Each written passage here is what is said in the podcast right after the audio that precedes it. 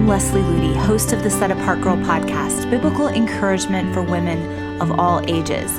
Today, I want to look at what it means to really make a difference in someone else's life.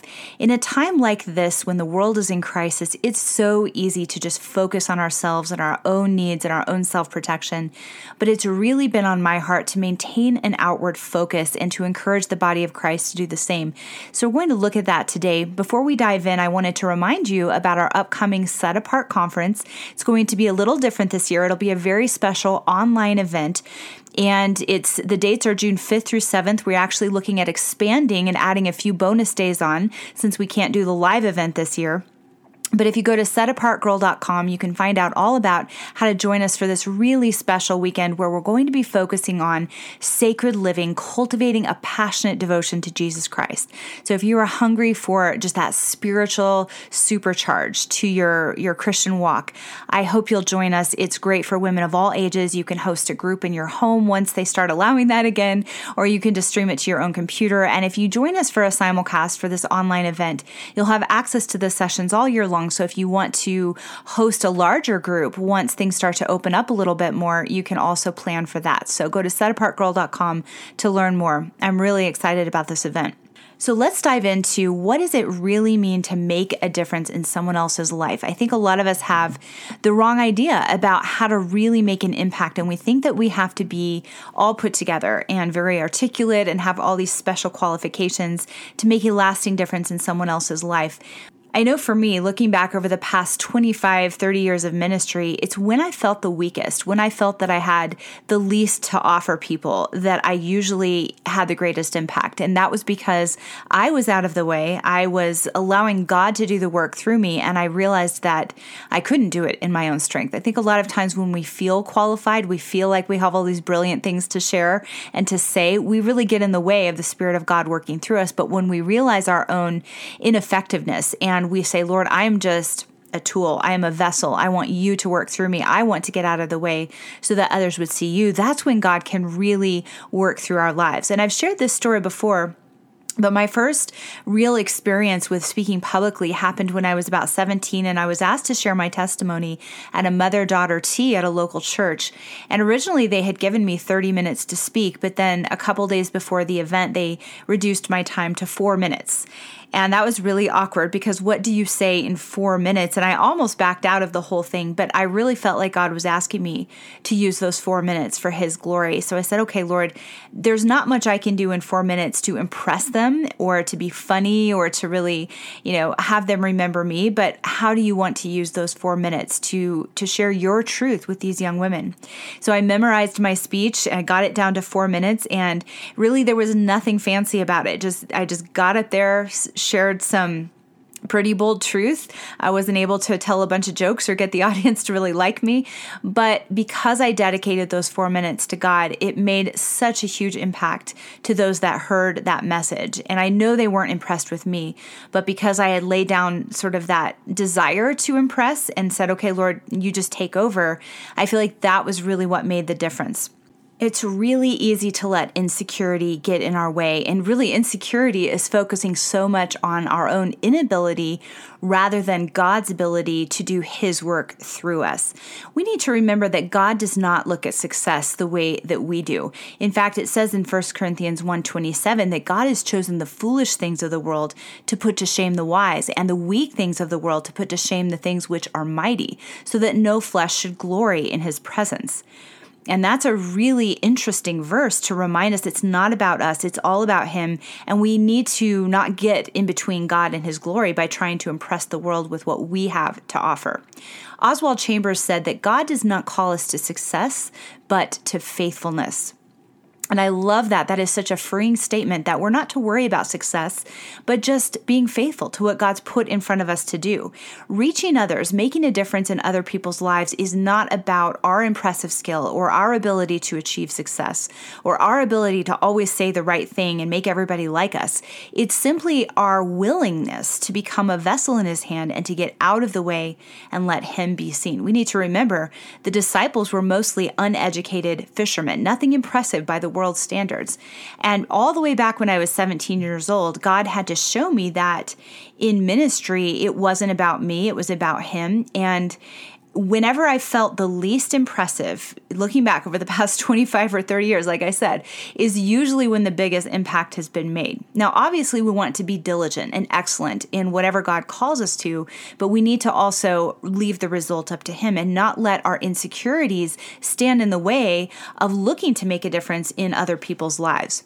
Gladys Aylward was one of the most impactful and successful missionaries that have has ever been, really, in what she did for China. And she was just an uneducated parlor maid. And at the end of her life, she said this I wasn't God's first choice for what I've done for China. I don't know who it was a man, maybe a well educated man. Maybe he died. Maybe he wasn't willing. And God looked down and saw Gladys Aylward and said, Well, she's willing. And I think that's really, really a great statement. We look at these heroes of history and we often think, wow, they were such amazing people. But really, they were just willing people. They were not seeking to make a huge, big splash and go down in history. They were just being faithful with what God put in front of them to do. And so I encourage you today the first step in making making a difference in other people's lives is not to look to some huge, big, impressive thing that you can do. You know, a lot of us think, oh, I'm going to make a difference for God when I can finally get to Africa and start an orphanage or finally go to this place and lead revival meetings. And we fail to realize that often there are opportunities sitting right in front of us in everyday life, right in our own homes, that God wants us to be faithful in cultivating before He can entrust us with more. So don't look ahead and think, unless it's big and huge and impressive, I can't really make a difference. I remember hearing Jackie Pullinger, who was a missionary to the walled city of, of Hong Kong, go through the alleys and and see these men who had been on heroin for 50 years and they were wasting away. And she said to God it would be worth my whole life if I could just reach one of these old men for your glory Lord. And that's having the right perspective to understand that to God it's not about numbers. It's not about something that the world applauds. He values every single life even if that's a life that nobody else deems very important. It's very important to him and so we just need to be faithful and willing to pour out for those that are right in front of us and not let our own insecurities get in the way. I want to share with you three ways that you can start preparing right now to make a difference in others' lives. And one thing that I want to say before I go through those three ways is to look around you at the world and how things are changing because with the crisis, with the turmoil that all of us have walked through, no matter really what country we're living in, we have experienced this type of turmoil turmoil and crisis that has come through the pandemic, the world is more hungry and more open to truth than they have been in a long time because of the fear, because of the uncertainty. And the question that I would like all of us to ask is are we really preparing our hearts to respond? Or are we just focused on our own our own situation, our own self-protection? I think that if we have an outward focus, if we are beginning to ask God to prepare us to make a difference, and if we're utilizing the opportunities, taking advantage of the opportunities and the open doors that are right in front of us, even if they don't seem very impressive by worldly standards, then God will work uh, work through us powerfully to build His kingdom. So keep that in mind. This is all preparation. Right now, it may just be ministering to somebody in your in your home or who you're quarantined with, or someone that you have you know close relationship with that you can reach out to digitally. But as you are faithful with those things, you need to remember that the world is going to come out of this crisis probably hungrier for truth than they've been in a long time. And as you prepare your heart right now, you'll be so much more ready to respond as the bigger opportunities open up. So, three ways that you can begin to prepare to make a difference in other people's lives. And the first one is to let God purify your motives. This is what I feel like God was doing in my life when He gave me that opportunity to speak for only four minutes because I really had to get out of the way. It couldn't be about me. In those four minutes, it had to be about Him. I've known a lot of people who have gotten into ministry for the wrong reasons. They want to have that sense of, hey, I'm doing something good with my life, or they want to impress other people with all the good works that they're doing homeschooling, it really is easy to step into outreach, missions, ministry work for the wrong reasons, for selfish reasons. We want personal f- fulfillment, we want earthly applause, we want a sense of doing something good. But really, before we can be effective in ministry, we have to first lay everything on the altar our need for recognition and applause, our reputation, or even our right to do the kind of ministry that we might prefer. We might not want to minister to our younger siblings in the home or to our, our immediate family. We, we might want to go to Haiti and do something a lot more impressive, but God might be saying, Are you willing to do whatever I call you to do, even if it's not the kind of ministry that you would have chosen for yourself? Eric and I have talked to so many ministry leaders and missionaries from all over the world, and they have told us that it is so unusual to find workers to come join them who are really just cheerfully willing to do whatever needs to be done. If that's, you know, scrubbing dishes, if that's changing diapers, if that's doing manual computer work that is very tedious. So many Christians come to the mission field or step into ministry with this extreme checklist of you know if it doesn't fit my personality i took this personality test and hey you know this is the this is the kind of work i'm made for. And if it doesn't fit that grid then i'm not willing to do it. You don't see that in scripture though. You see that poured out life that willingness to say i will take the lowest place. No i can't really think of anyone who would choose foot washing as their chosen means of ministry work. You know let me wipe the dirt and the dust and the grime off of people's feet. And yet jesus bent his knee and washed his disciples' feet as an example to all of us? Are we willing to take that lowest place just like he did?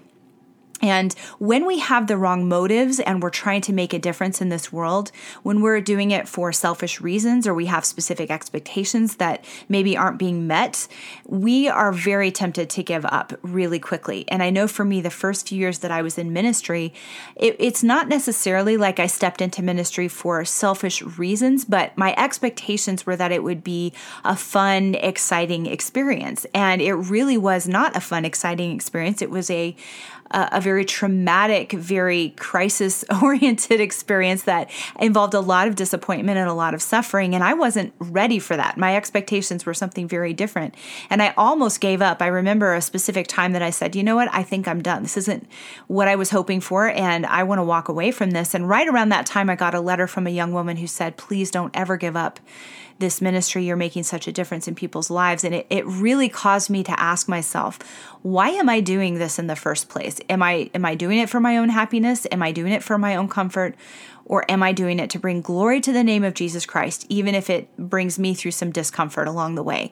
When we answer that simple question, it can put everything in perspective. It can give us the strength and the courage to, to keep going when we feel like giving up. So let God purify your motives before you step into any kind of ministry, even if it's just mentoring someone or encouraging someone or share, sharing the gospel with some someone. Let Him really purify your motives and go through that soul exercise of saying, saying, Lord, this is not about me, it's about your glory. And no matter what the outcome is, Jesus is the Lamb who was slain, and he is worthy to receive the reward of his suffering. The second practical is to offer your fishes and loaves. That means starting where you're at today you may not feel like you have an opportunity to make a big difference in the world. But again, those those heroes of the faith that that I most look up to, they were not setting out to do something big or exciting. They were simply being obedient with what God put right in front of them to do ministry is not always big or glamorous. People so often, you know, think that Eric and I because we travel and we write books, we just have this amazing life. And actually there there's just so much that goes on behind the scenes. There's attack, there's hardship, there's discomfort, there's so much so much challenge that goes along with making a difference in someone else's life. And if you are getting into it expecting it to be exciting and glamorous, you're going to be sorely disappointed. In fact, if you're in ministry and it is glamorous, something is probably wrong with your kind of ministry. Again, most of our missionary heroes didn't start out with this idea that they're going to make history. They were saying, "Lord, Lord, I'm pouring out my life for you. Elizabeth Fry is a great example of this. She was a Quaker woman who basically transformed the entire prison system in all of Europe. But the way that her ministry began was just walking to her local prison and visiting with these women and beginning to try to make their lives a little more comfortable and encourage them. And God was the one who continued to entrust her with more. What opportunities are sitting in front of you right now? Offer what you have to God. Be Faithful with what He's put in front of you and let Him multiply it in His own time, His own way. That's what He does with the fishes and loaves. We we take what we have to Him and say, Lord, this isn't much, but I'm giving it to you to use for your glory. And that is a prayer He loves to answer. So can you reach out to a family member and begin investing into their lives? Can you minister to a hurting neighbor? Can you reach out to a younger person in your in your church? Ask Him to open your eyes to the opportunities that are sitting in front of you and and be faithful with the little and he will entrust you with more our our goal our ultimate goal in ministry is not to be able to post on social media all the great things that we're doing or have people give us some kind of award but to live out the words of Matthew 25 23 where Jesus says, Well done, good and faithful servant. You have been faithful over a few things. I will make you ruler over many things. And I know that what it, what an incredible goal to live for or an incredible dream to live for is to cross the threshold of heaven one day and hear the words of our king well done good and faithful servant. That needs to be what we're living for not the applause of this world.